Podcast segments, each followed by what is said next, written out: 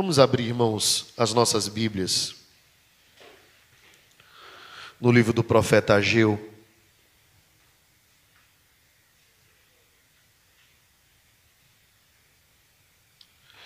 Nós vamos dar continuidade à nossa série de exposições no livro do profeta Ageu. É um livro curto, você encontrá-lo, você pode ir para o Evangelho de Mateus e depois retornar ao Antigo Testamento, você vai encontrar Malaquias, Zacarias e depois Ageu.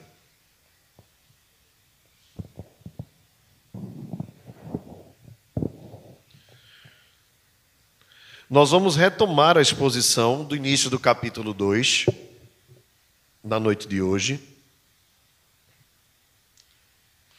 Mas o meu foco será mais a segunda parte do texto.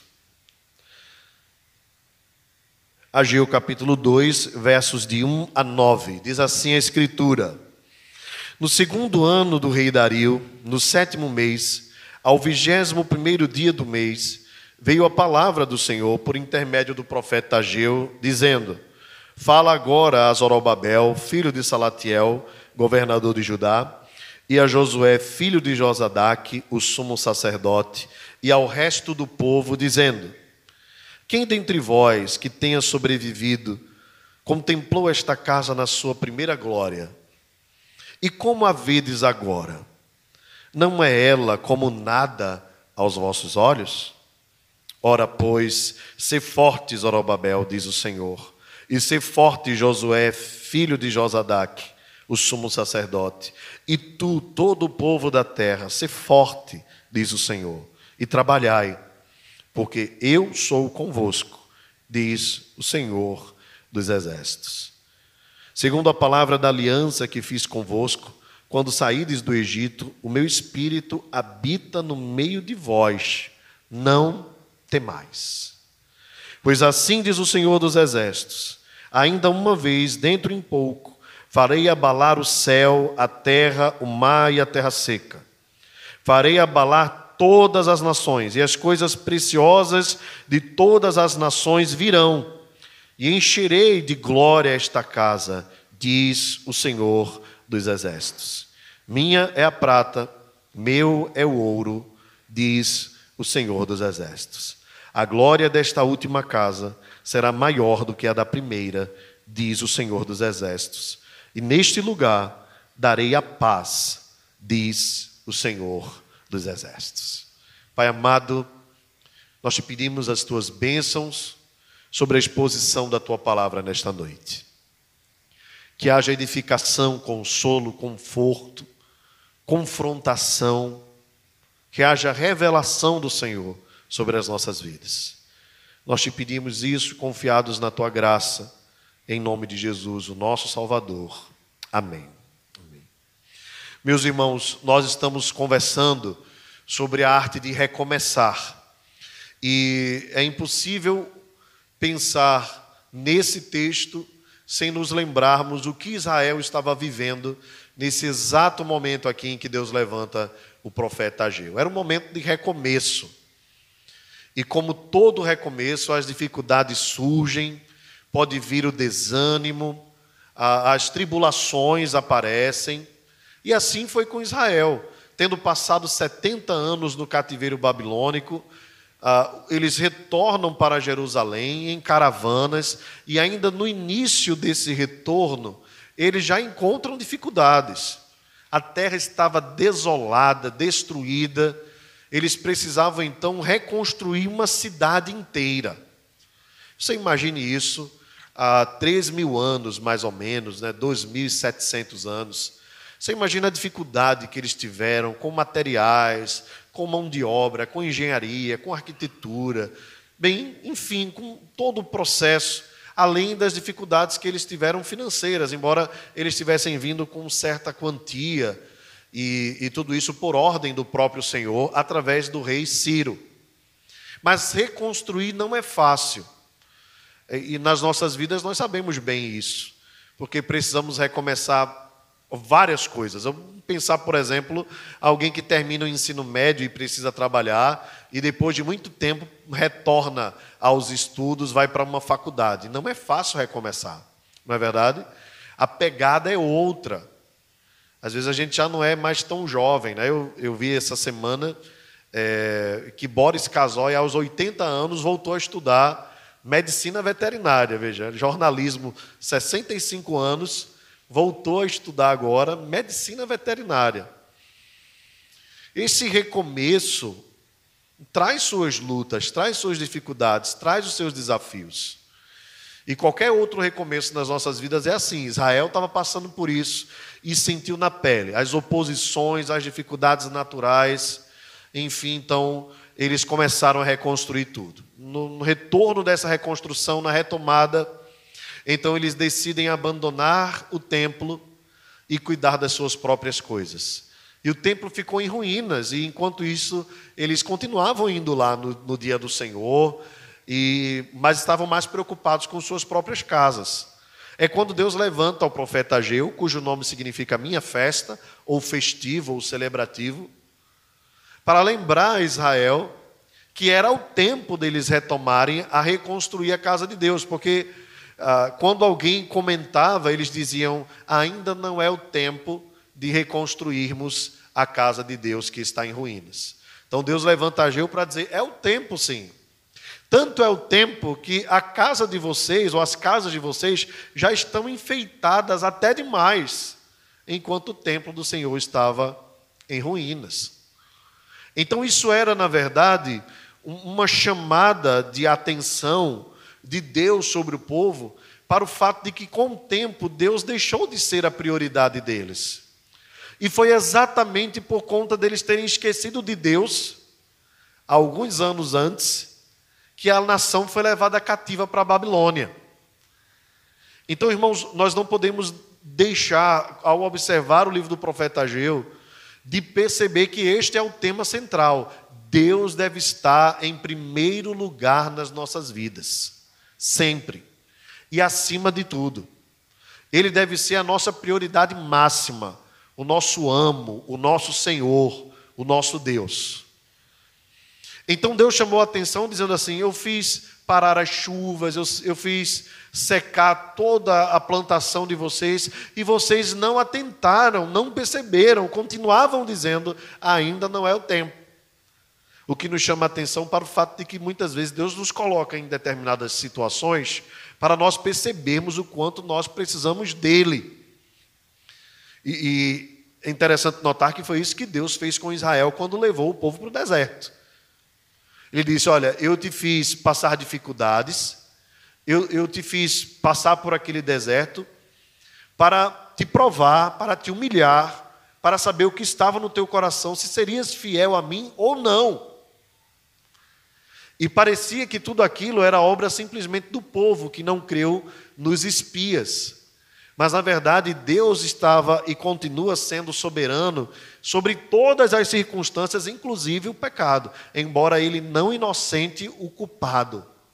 O povo de Israel estava lá porque pecou contra Deus. Podia ter passado um ano e meio no deserto, mas passou 40 anos porque não creu na palavra de Deus. Mesmo assim, Deus estava dominando todas as coisas, e em Deuteronômio, mais na frente, ele diz: foi para provar saber o que estava no seu coração. Então, da mesma forma aqui, Deus trabalhou com o povo nesse, nesse momento do retorno, do recomeço, aqui no livro do profeta Ageu. Deus fez com que o povo ganhasse dinheiro e não se satisfizesse, comesse e ainda sentisse fome, se vestisse e ainda sentisse frio, bebesse água e ainda sentisse sede. Isso também tem a ver com a insatisfação natural que o ser humano tem pelo ter, pelo possuir. E isso fica muito claro quando o exemplo dado por Deus do esquecimento, do abandono deles do Senhor, foi pelas casas apaineladas, porque se tem uma coisa que é um poço sem fundo é arrumação de casa. Arrumação de casa e reforma, eu não conheço ninguém que tenha recebido uma casa que não pensa em reforma o tempo todo. Sempre tem uma coisa para ajeitar. É ou não é? Sempre tem uma coisa para melhorar. E você, o sonho da casa própria, tal, e aquele espetáculo todo, você se quebra todo para pagar, mas sempre tem alguma coisa para ajeitar. Às vezes a encanação não é a melhor, às vezes não foi feito da forma correta, né? e, e, e o sonho às vezes começa a virar pesadelo. Bem, algumas pessoas vão reformando, reformando, reformando, e é um, um eterno reformar. Então Deus disse assim: olha, isso aí é poço sem fundo. E, e como é que vocês estão com esse cuidado todo com as coisas de vocês, mas esquecem do templo, do lugar em que Deus habita, da habitação do Senhor, da presença de Deus. Vocês não estão preocupados com isso. Bem, no final do capítulo 1, o povo atenta, e é, isso é um evento extraordinário. O povo obedecer de pronto. Porque o natural do ser humano é a teimosia, é a permanência no erro. Mas o texto nos diz que o povo atendeu a palavra do profeta. Eu acredito que Ageu deve ter sido um dos profetas mais invejados de todo o Antigo Testamento.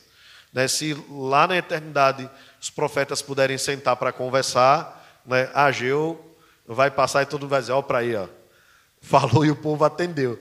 Na verdade, não foi por Ageu, foi, foi o Espírito do Senhor que moveu o coração do povo. O próprio texto diz isso. E falo isso porque outros profetas viveram a vida toda. Tiveram limitações, inclusive. Você imagina Oséias, para alertar o povo do seu pecado, ter que se casar com uma prostituta. Você imagina Jeremias, na flor da sua idade, ouvir de Deus assim: você não pode casar.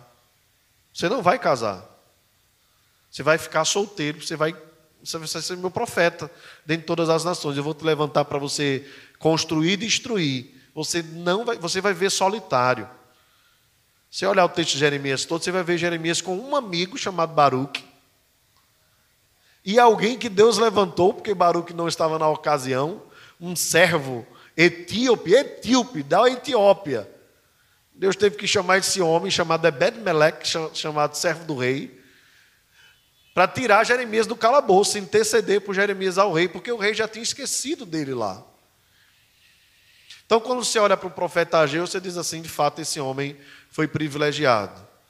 Porque se tem uma coisa que a gente gosta, como pais, né, os pais aqui presentes, é a gente falar uma coisa e o filho obedecer, não é? Não? Rapaz, é um, é um alívio para a alma, é um alento, é um bálsamo. Mas pense numa teimosia, nem sempre a gente tem esse bálsamo, né? Às vezes a gente desfruta mais é do fel, do gosto amargo da desobediência, que um dia nós também praticamos contra os nossos pais. Porque é natural do ser humano, infelizmente, ser desobediente, não atentar com prontidão.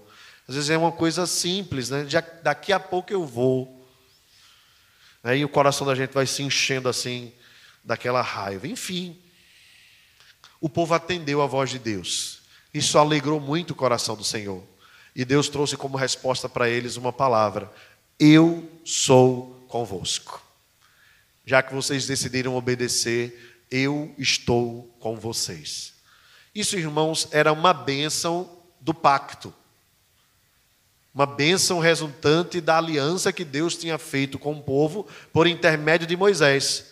Se vocês obedecerem, eu abençoarei. Se vocês desobedecerem, eu amaldiçoarei. Então, sempre tem uma promessa de Deus para aqueles que são obedientes. E essa era uma das promessas do Senhor. Se vocês obedecerem a minha voz, eu estarei com vocês. Pronto. Isso é tão importante, irmãos, porque é, foi, foi uma das, das cláusulas de acordo entre Deus e Moisés, né? Moisés disse assim: Senhor, o fardo é pesado, o povo é difícil, a carga não é leve. Eu tenho caminhado com esse povo e tem sido difícil a minha luta. Então eu, eu só preciso de uma coisa para continuar a jornada com esse povo por meio desse deserto: é o Senhor comigo. Se a tua presença não for comigo, eu não irei. E Deus diz: Moisés, eu estou contigo. E Deus foi com Moisés e Moisés foi com Deus. Mas sem a presença dele, de nada adianta. Então o povo recebeu a maior de todas as bênçãos. Irmãos, as bênçãos não são termos as nossas casas enfeitadas. A bênção é termos Deus conosco. E aí, tampouco importa eu habitar em alto monte ou à beira-mar, em casa ou gruta, boa ou ruim, é céu ali com Cristo em mim, como diz o nosso hino de número 102, o céu com Cristo. É a beleza maior da vida, é ter a presença de Cristo conosco, é saber que Ele está conosco. Isto não nos livra das provações, isto não nos livra das dificuldades, mas nos livra da solidão.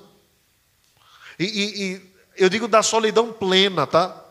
Porque às vezes pessoas que, que andam sem Deus não estão sozinhas, né? Teoricamente, fisicamente rodeadas de pessoas. É só nós olharmos os amigos de bares, os amigos dos jogos, os amigos das festas, os amigos de quando nós temos dinheiro no bolso, eles aparecem aos montes. Mas a solidão permanece lá, porque a verdadeira satisfação e, e, e aquilo que pode produzir a vida no coração do homem é a presença de Deus. Então, o povo sabia agora que podia contar com um Deus que estava com eles.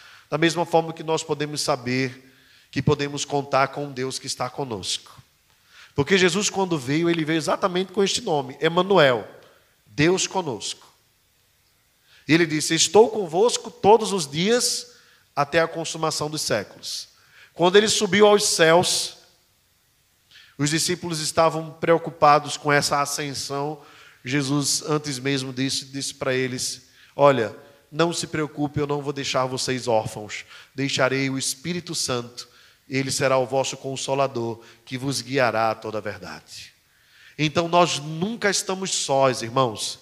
Se nós andamos na presença do Senhor, ele é fiel em cumprir com a sua presença em nossas vidas o tempo todo. Bendito seja o seu nome. E agora, aqui no capítulo 2, o povo retoma a reconstrução e, e, um mês depois eles começam a sentir uma certa dificuldade. Mas é interessante porque é o próprio Deus quem vai ao povo no verso 3. Talvez porque, além dele sondar os corações, logicamente, o desânimo estava começando a minar de novo o coração dos israelitas, dos judeus. E Deus então vai até eles, dizendo assim: Quem dentre vós que tenha sobrevivido contemplou esta casa na sua primeira glória? Ou seja, Deus está dizendo assim: quem de vocês aqui, 70 anos havia se passado, talvez haviam pessoas com 90 anos, ou até mais, alguns que viram o primeiro templo de Salomão quando ainda eram crianças. Deus diz assim: vocês viram aquilo, e agora o que vocês veem, ela não parece nada aos olhos de vocês? Aqui nos chama a atenção o fato de que quando o desânimo começa a minar, Deus vai ao encontro do povo.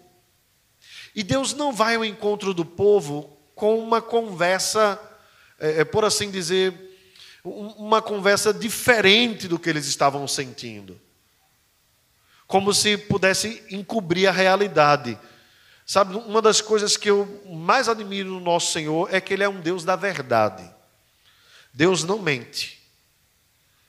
E quando Deus se apresenta para o povo, Ele diz: Eu estou entendendo o que vocês estão sentindo aqui. Os mais idosos, com saudosismo, pensando na antiga casa, olham para essa e dizem: Essa é nada. Essa não, não serve para nada.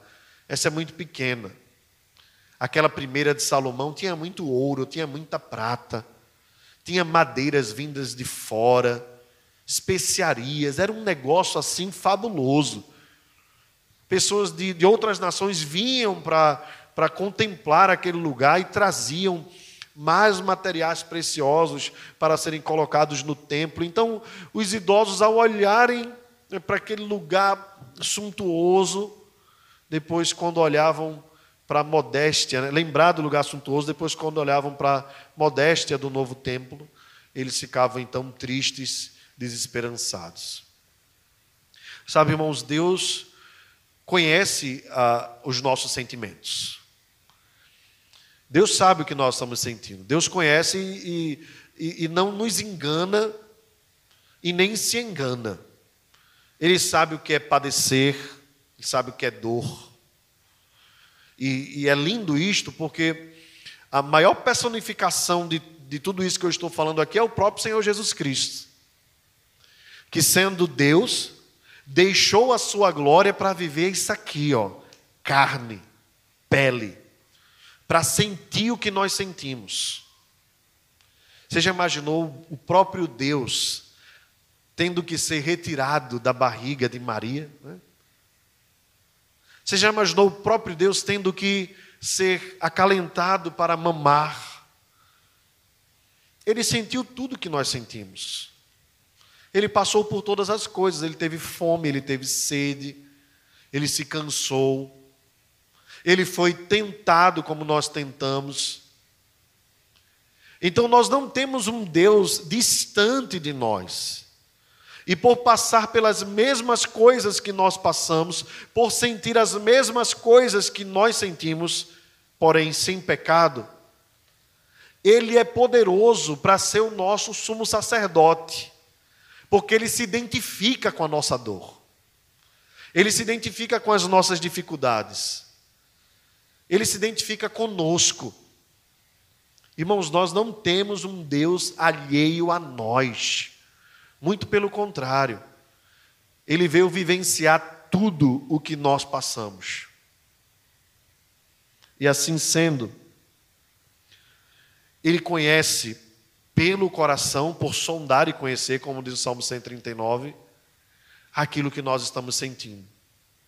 E não tem nada mais maravilhoso quando se tem uma enfermidade do que um diagnóstico. O diagnóstico é, é a coisa mais maravilhosa que tem.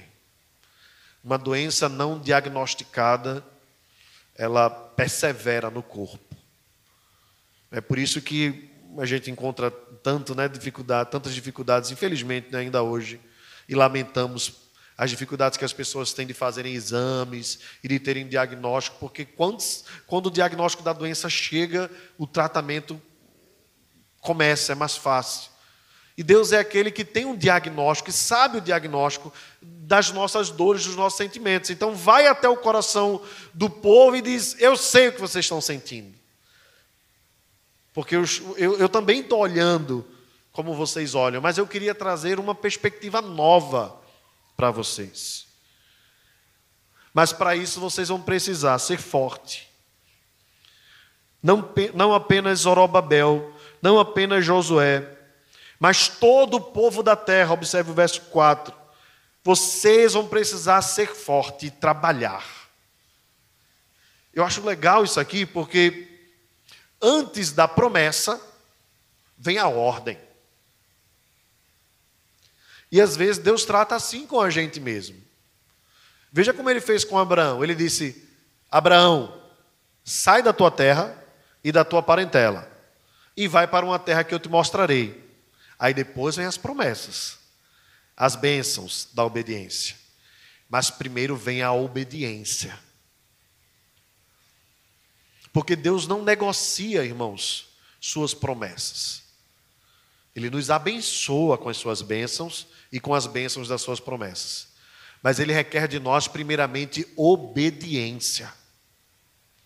Então Deus primeiro diz para o povo: vocês estão vendo esta casa, vocês estão achando que ela não é nada, mas eu quero dizer para vocês: trabalhem, não parem de, não, não cessem de trabalhar, não parem de trazer madeira, de reconstruir, não parem, obedeçam a minha voz. Então, Deus disse para eles: Porque eu sou convosco. Veja que interessante, irmãos. Vem primeiro a ordem e depois vem a promessa. Eu estarei com vocês todos os dias.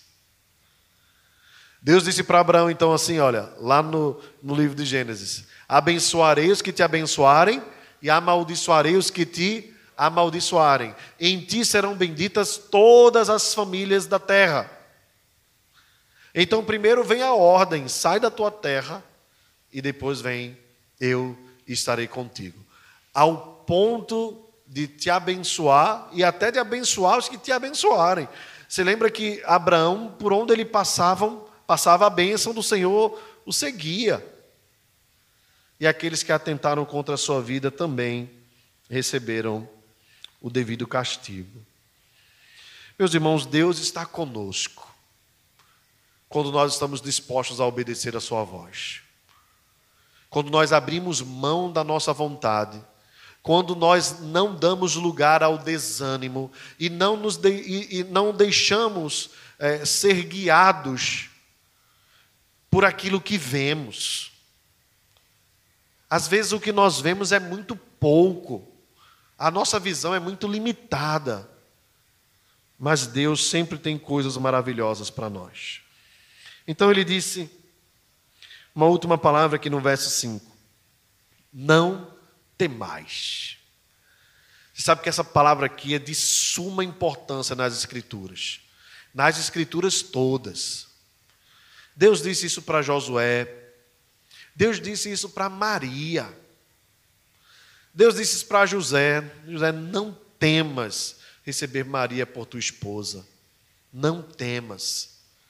Você vai encontrar esse texto nas Escrituras por muitas vezes, e por mais que nós passemos por eles, nós não podemos deixar de notar que nestes textos é o próprio Deus que nos garante. Por que o temor? Por que o, por que o medo? Porque nós não temos ah, facilidade em lidar com o novo. Nós não temos facilidade em lidar com mudanças. Nós não temos facilidade em, em lidar com o futuro. Nós somos inseguros por natureza. Essa é a verdade. Então, por conta da nossa insegurança, da nossa fraqueza e dos desafios que vem à frente, quando Ele quer nos fortalecer, Ele nos lembra isso. Não temas. Agora é interessante porque também, sempre que vem essa palavra não temas na Escritura, é porque a situação é difícil. Mas é Deus quem está garantindo: eu sou convosco. Eu sou convosco. Eu sou convosco. E não apenas isso, você deve ter percebido aqui no, no texto as repetições do termo Senhor dos Exércitos. Senhor dos Exércitos. Inúmeras vezes. É Deus dizendo para o povo: olha, eu estou com vocês, não tema, eu sou o Senhor de todas as nações, de todos os povos. O que mais amedrontava um povo é quando via o exército do outro povo maior do que o seu.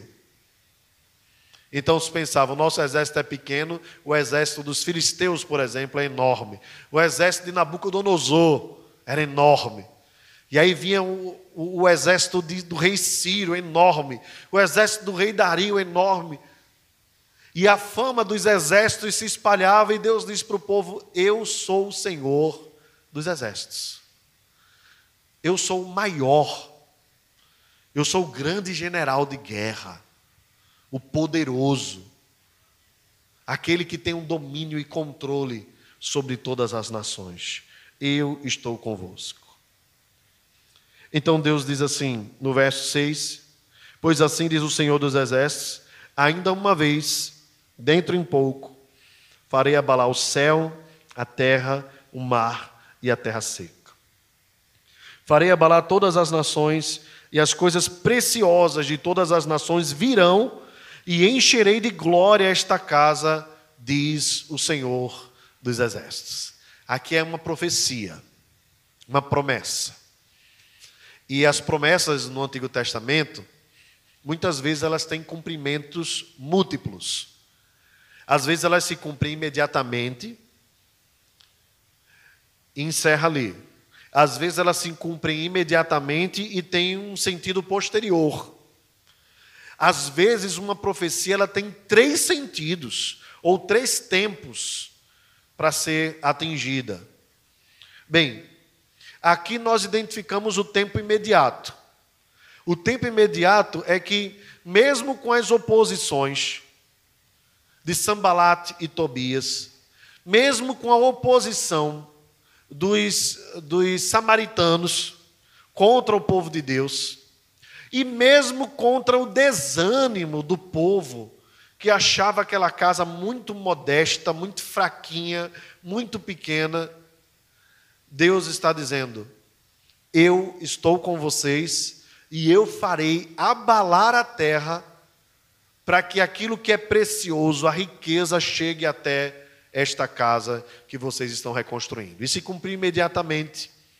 Porque o texto diz que depois da oposição desses homens, o rei Dario negou que o templo fosse parado, mandou reconstruir, e mais do que isso, ele disse: Eu vou tirar do meu próprio bolso dinheiro, e eu vou tirar do meu próprio reino prata e ouro, para que vocês construam o templo que vocês tanto desejam. Louvado seja o nome do Senhor.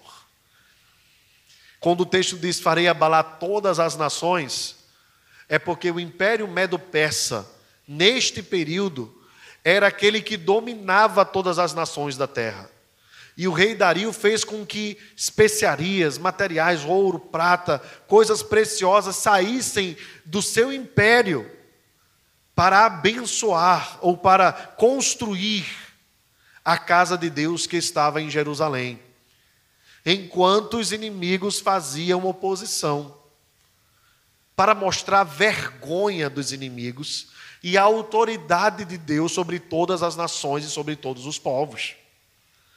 Então, meus irmãos, nós não podemos jamais focar os nossos olhos naquilo que nós vemos.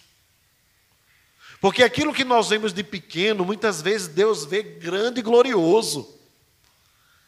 Porque Deus vê a nossa realidade, entende a nossa limitação, mas não se limita à nossa limitação. Deus vê a realidade do que é grande, aquilo que nós ainda não conseguimos ver, mas que precisamos enxergar pela fé. Então é isso que conforta o nosso coração, mas ao mesmo tempo nos constrange. Qual o conforto? O conforto é saber que nós temos um Deus que pode todas as coisas. E qual é o constrangimento? É saber que muitas vezes a nossa fé é pequena para enxergar isso na prática. Vejam os discípulos no barco. Eles sabiam quem estava ali com eles. Jesus já tinha operado muitos milagres, mostrando o seu poder sobre a física, sobre a química. Deus já tinha, Jesus já tinha feito coisas maravilhosas, mas quando os discípulos estavam com ele no barco, eles temeram. Jesus mostrou então sua autoridade sobre os elementos da terra. Manda o mar acalmar, a tempestade cessar, mas não deixa de repreender duramente os discípulos, dizendo: Por que sois homens de pouca fé? Por que é pequena a fé de vocês? Então, esse é o grande dilema das nossas vidas. É nós caminharmos e andarmos com Deus não pelo que vemos, mas pelo que cremos. Cremos num Deus que pode todas as coisas. Essa é a nossa confissão nos nossos cânticos. Esta é a confissão dos nossos lábios, dos nossos credos. Estão repletas as nossas mentes de confissões, de convicções que nós temos um Pai Todo-Poderoso, Criador dos céus e da terra, que nós temos um Deus que nunca nos abandona, a Sua soberania é exaltada entre nós através dos cânticos, e isso tudo é precioso, é maravilhoso. Mas se isso não encarnar no nosso coração, se essas verdades não fizerem prática da nossa vida diária, nós vamos falar como crentes e caminhar como incrédulos. E isso Deus não quer de nós. Ele quer que nós caminhemos como crentes, professemos como crentes, andemos como crentes. As provas nós já temos e que podemos confiar. Nós temos tanto nas Escrituras, que já nos seria suficiente, mas nós temos vivido as experiências do cuidado de Deus, do zelo de Deus conosco, do quanto Ele é poderoso para nos abençoar. Mas muitas vezes parece que quando nós passamos por uma provação, a próxima nós parece que repetimos de ano. Não, nós precisamos caminhar de fé em fé, de glória em glória. Então, comece a lembrar, é, é, por isso que o Salmo 103 nos orienta nesse sentido, né? Não te esqueças de nenhum só dos seus benefícios. Lembre de todo o cuidado de Deus. Né, essa orientação de Paulo aos Filipenses, né? Quanto à ansiedade. Você lembra que a gente falou sobre isso lá em Filipenses? Quando Paulo diz assim, usado pelo Espírito Santo, que nós devemos uh, ir a Deus quando nós nos sentimos ansiosos com súplicas, oração e ações de graças, é exatamente para que a nossa mente lembre ao nosso coração o quanto Deus é glorioso, o quanto Deus é grande, o quanto Deus é poderoso. Isso nos ajude a crer Tantas coisas nós já passamos com o Senhor, quantas vezes Ele já nos socorreu, quantas vezes Ele já nos levantou, já nos ajudou, nos livrou, nos protegeu. Olhe quem você é hoje, é graça de Deus. Então, às vezes, para a gente dar um passo à frente, nós precisamos parar, dar um passinho atrás e, e memorizar, ou, perdão, trazer à memória o cuidado de Deus sobre as nossas vidas e assim firmados nesse Deus caminharmos. Não importa se é ah, por dentro do mar, não importa se é na cova dos leões, não importa se é na fornalha de fogo ardente. O mais importante é ter a certeza de que Deus está conosco. Deus disse: Moisés, toca, o mar vai se abrir. Deus estava com o povo. Daniel foi obediente a Deus, não negou ao Senhor foi colocado na cova dos leões porque ele sabia que Deus estava com ele. Da mesma forma, quando Sadraque, Mesaque e Abednego, os, os três irmãos, estavam na Babilônia e, e, e, diante daquele grande desafio nas suas vidas, ele disse: Olha, se o Senhor Deus quiser, Ele vai nos livrar. Se Ele quiser, se não, ó rei, fica sabendo, nós não nos dobraremos. Deus está com aqueles que lhe obedecem. Não importam as consequências. Então o que acontece, irmãos, é que a promessa se cumpre.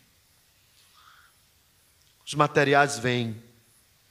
Agora, esta é uma promessa que tem cumprimento múltiplo, como eu já tinha falado para os irmãos, algumas delas se cumprem depois, posteriormente. E o verso 9 nos ajuda a entender melhor isso. Porque no verso 9,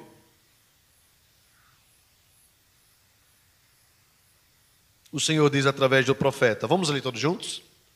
A glória desta última casa será maior que a da primeira, diz o Senhor dos Exércitos. Neste lugar. Muito bem. Aquela casa que eles estavam modestamente construindo e que eles achavam ah, que não era nada aos olhos do Senhor, na verdade, ela não seria a última casa. Porque, assim como Deus estava presente no tabernáculo, apesar da simplicidade do tabernáculo, Deus disse: Eu estarei com vocês quando Salomão começou a reconstruir. Deus estava presente. Da mesma forma, Deus disse para o povo aqui, agora pense na terceira ocasião, né? Tabernáculo, o templo de Salomão, o tabernáculo com Moisés, o templo de Salomão e agora o templo de Esdras, o sacerdote, junto com Zorobabel e o profeta Ageu e toda essa equipe aqui. A glória desta última casa, disse o Senhor, será maior que a da primeira. Esse texto aqui, irmãos, tem uma aplicação múltipla, junto com os outros textos. Porque qual é a habitação de Deus?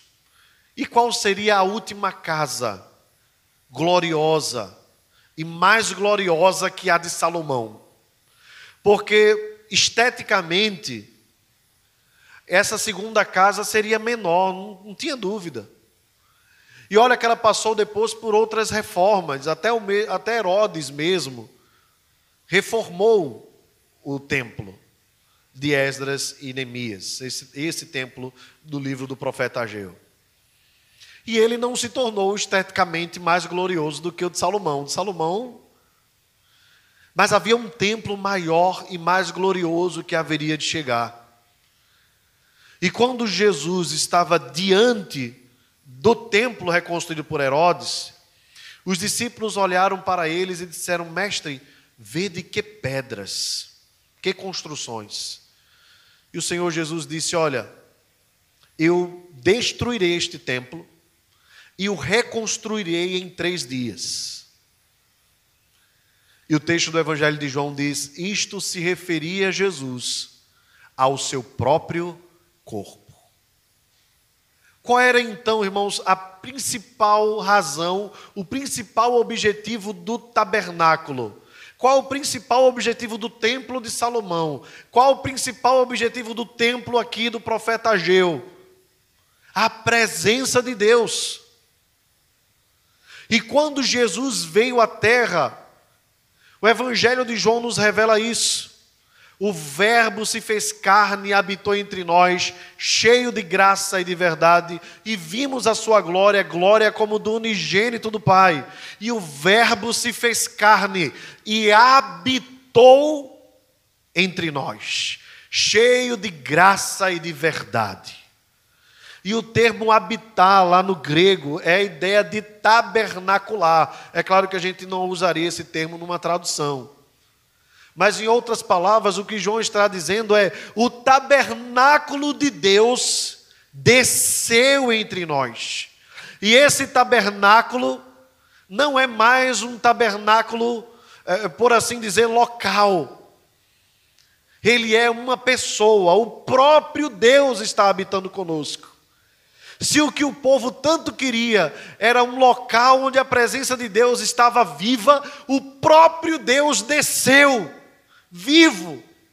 E o apóstolo Paulo disse: nele habita toda a plenitude. Em outro texto, Paulo diz: nele habita toda a plenitude da divindade. Portanto, esta profecia aqui diz respeito à pessoa bendita de Jesus, a última casa de Deus, onde Deus habitaria, e ainda mais. Essa profecia tem um outro cumprimento, porque o apóstolo Paulo diz que nós, a igreja, somos a casa de Deus, santuário do Espírito Santo. E ainda se cumpre num momento posterior, pois o apóstolo Pedro diz que nós somos pedras que vivem, que juntos construímos um tabernáculo santo, a fim de oferecermos sacrifícios agradáveis a Deus por meio de Jesus Cristo. E observe o cumprimento pleno da profecia, porque o texto diz que todas as nações virão a este lugar. E a verdade é que todas as nações têm ido a Cristo, porque Cristo tem ido a todas as nações por meio da sua igreja. Esta é uma profecia escatológica e missiológica. Não há como negar que aqui está revelada a missão da igreja, do povo de Deus. O tabernáculo, irmãos, que no passado juntava apenas judeus, agora junta brasileiros aqui em Fragoso. Louvado seja o nome do Senhor. E junta irmãos na China, no Japão, na Etiópia, na Alemanha, na Suíça, na África e em todos os continentes Deus tem sido adorado. Mas essa profecia ainda terá um cumprimento posterior. Quando todos os povos passarem a conhecer a Cristo. Pois infelizmente ainda nem todas as etnias conhecem a Cristo Jesus, nosso Senhor. É por isso que nós precisamos viver como esses recipientes da graça de Deus, para derramar sobre todas as nações o evangelho da graça de Deus. E essa profecia ainda terá um cumprimento posterior e um cumprimento vitorioso. Pois a Bíblia diz, como nós cantamos aqui no começo do culto, e como nós lemos na leitura de adoração: todas as nações virão e adorarão diante de ti, pois os teus atos de justiça se fizeram manifesto, ó Rei das nações. Quem não te temerá? Quem não glorificará o teu nome? Louvado seja o nome do Senhor. Um dia nós veremos gente de toda raça, povo, tribo, língua e nação, louvando e bendizendo ao nome do Senhor dizendo: Digno é o Cordeiro de receber o louvor, e a honra, e a glória, e a força, e a soberania, e a vitória, e o domínio pelos séculos dos séculos. Amém. Meus irmãos amados, o que é que nós tiramos aqui como lição e edificação para as nossas vidas? Eu quero, em primeiro lugar, lembrar os irmãos de um Deus que está disposto a derramar bênçãos sem medidas sobre nós que é um Deus que mantém a sua lei. Aqueles que lhe desobedecem recebem também o devido castigo.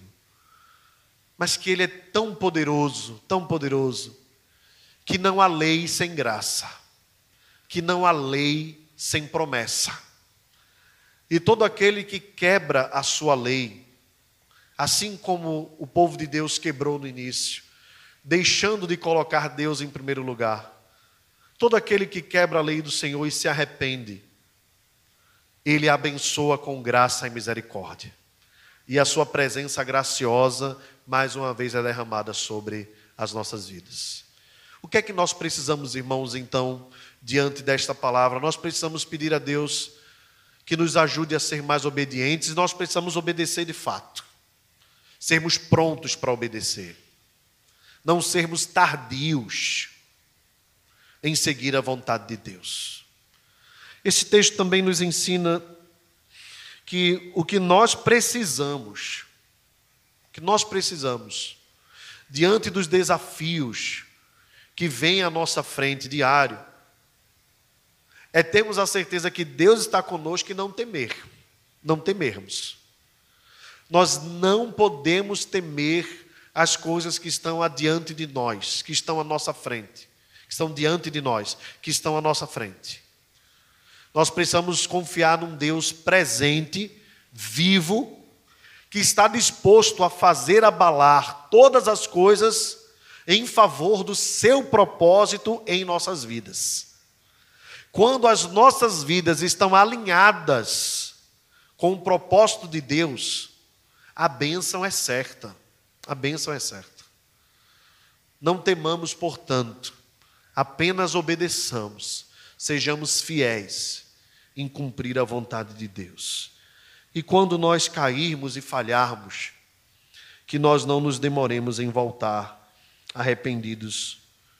Uma outra coisa, irmãos, que esse texto nos ensina é que quem nos ajuda a, a voltarmos a Deus é o Espírito Santo. Que, que isso não vem de nós mesmos que nós somos tão fracos, tão falhos, tão pecadores, que se não fosse o Espírito Santo que habita dentro de nós, que nos ensina toda a verdade, não é uma questão simplesmente de consciência, e muito menos de força, nem de violência. É o Espírito de Deus que move o nosso coração para nós obedecermos, que nós cultivemos a habitação do Espírito Santo dentro dos nossos corações que nós não deixemos esfriar o Espírito Santo. Pelo contrário, que o nosso relacionamento com Ele, que é uma pessoa, que é real, que é vivo, seja constante, que nós transbordemos do Espírito em nossas vidas. Este Espírito é poderoso para, no meio de nós, nos garantir que nós não precisamos temer. Mais uma vez, irmãos, esse texto nos ensina que a Deus pertence a terra e tudo o que nela há. Tudo. Veja, Deus moveu o coração de Dario. Ele já havia movido o coração de Ciro. E também, por que não lembrar, foi Deus quem moveu o coração de Nabucodonosor, pois foi Deus mesmo quem disse: Eu usarei eles para chicotear vocês. Então Deus usou Nabucodonosor, Deus usou o rei Ciro, a quem Deus chamou de meu servo, e agora Deus move o coração de Dario para que ouro e prata e demais especiarias chegassem até Israel para que o cumprimento do propósito de Deus fosse pleno. Meus irmãos, nada nos falta se nós temos o Senhor. Nada nos falta. Ele é o Deus de toda a riqueza. Que nós precisamos apenas é estar dentro dos propósitos dele. Cumprirmos a sua palavra, obedecermos e seguirmos fielmente. Ele é poderoso para nos abençoar. Ele fez isso com o povo de Israel no deserto. Ele fez isso com o povo quando estava com fome, ao cair da tarde, e Jesus multiplicou pães e peixes, mostrando a sua autoridade, a sua provisão, o seu cuidado conosco. Meus irmãos, nós não podemos acreditar num Deus limitado. Nós devemos continuar acreditando num Deus do impossível como nós cantamos nessa noite, que é capaz de fazer o impossível em favor do seu povo, quando o seu povo está disposto a lhe obedecer e a seguir os seus mandamentos. Por fim, irmãos, nós devemos ver nesse texto um motivo de louvor a Deus. Porque esta profecia aqui, embora já tenha passado por nós muitas vezes despercebido, diz respeito a todos nós. Pois se a casa de Salomão, construída por ele, os gentios ficavam num pátio do lado de fora, não podiam entrar nem no santo lugar, muito menos no santo dos santos. O autor dos Hebreus nos diz agora que por meio de Cristo Jesus, nós temos ousadia para entrar no Santo dos Santos. Nós que não somos judeus, mas fomos feitos filhos do Deus de Israel. Nós agora estamos em outro patamar. Nós não somos mais agora convidados para ficar no pátio. Nós somos convocados para estar no Santo dos Santos onde só o sumo sacerdote podia entrar uma vez por ano, nós agora podemos entrar todos os dias, porque Cristo nos abriu um novo e vivo caminho quando ele penetrou os céus. Ele rasgou o véu de cima a baixo. De sorte que isso se cumpre nas nossas vidas, porque o texto diz: E neste lugar darei paz. O apóstolo Paulo, irmãos, nos diz: justificados, pois, mediante a fé, temos o que com Deus? Paz, por meio de Jesus Cristo. Então, essa profecia aqui se cumpre nas nossas vidas, quando Jesus permitiu que o seu corpo fosse rasgado, quando o Pai autorizou que o filho fosse moído em nosso favor. Quando o pai castigou o próprio filho, que não merecia, para não nos dar o castigo que nós merecíamos.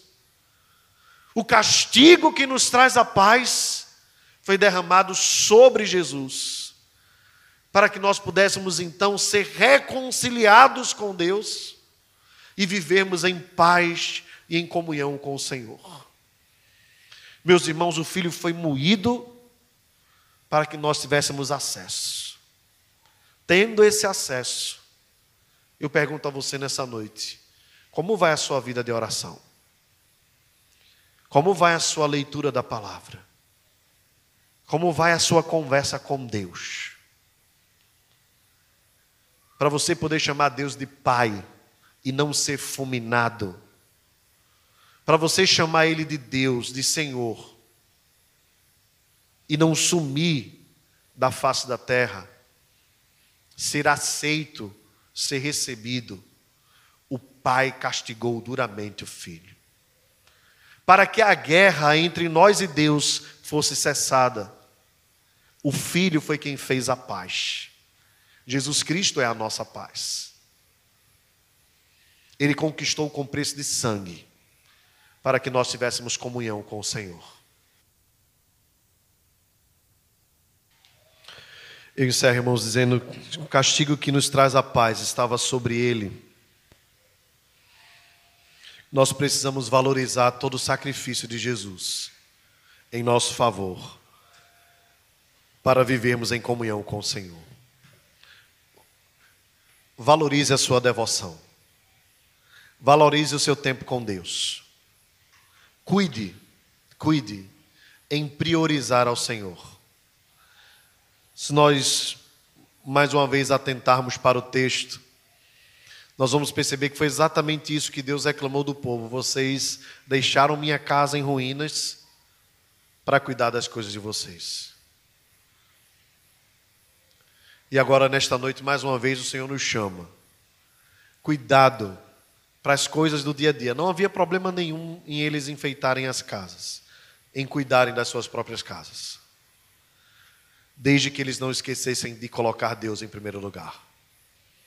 O seu trabalho é uma bênção de Deus, valorize, faça o seu melhor, mas não esqueça que foi Deus quem te deu. Não esqueça que Ele deve ser uma bênção na tua vida, desde que você coloque Deus em primeiro lugar. Os estudos, o vestibular, tudo que Deus já te permitiu viver, são bênçãos do Senhor mas não tornem isso maior do que Deus, ao ponto de você viver tão intensamente e depois dizer no final do dia que não teve tempo para o Senhor. Cuidado também para que os lazeres não se tornem a razão de ser da tua vida. Às vezes, algumas pessoas acham que o objetivo maior da vida é viajar. E essa é uma viagem furada. Pois um lugar, por mais belo que seja, sem a presença de Deus nas nossas vidas, é inferno. É inferno. Eu não sei se você sabe, mas a maior definição, a melhor definição de inferno é essa: um lugar onde não tem a presença de Deus, a presença graciosa de Deus. Por isso, meus irmãos, ainda que nós não conheçamos o amanhã, nós conhecemos o Deus a quem nós servimos. Não temamos, confiemos nele e andemos na Sua presença.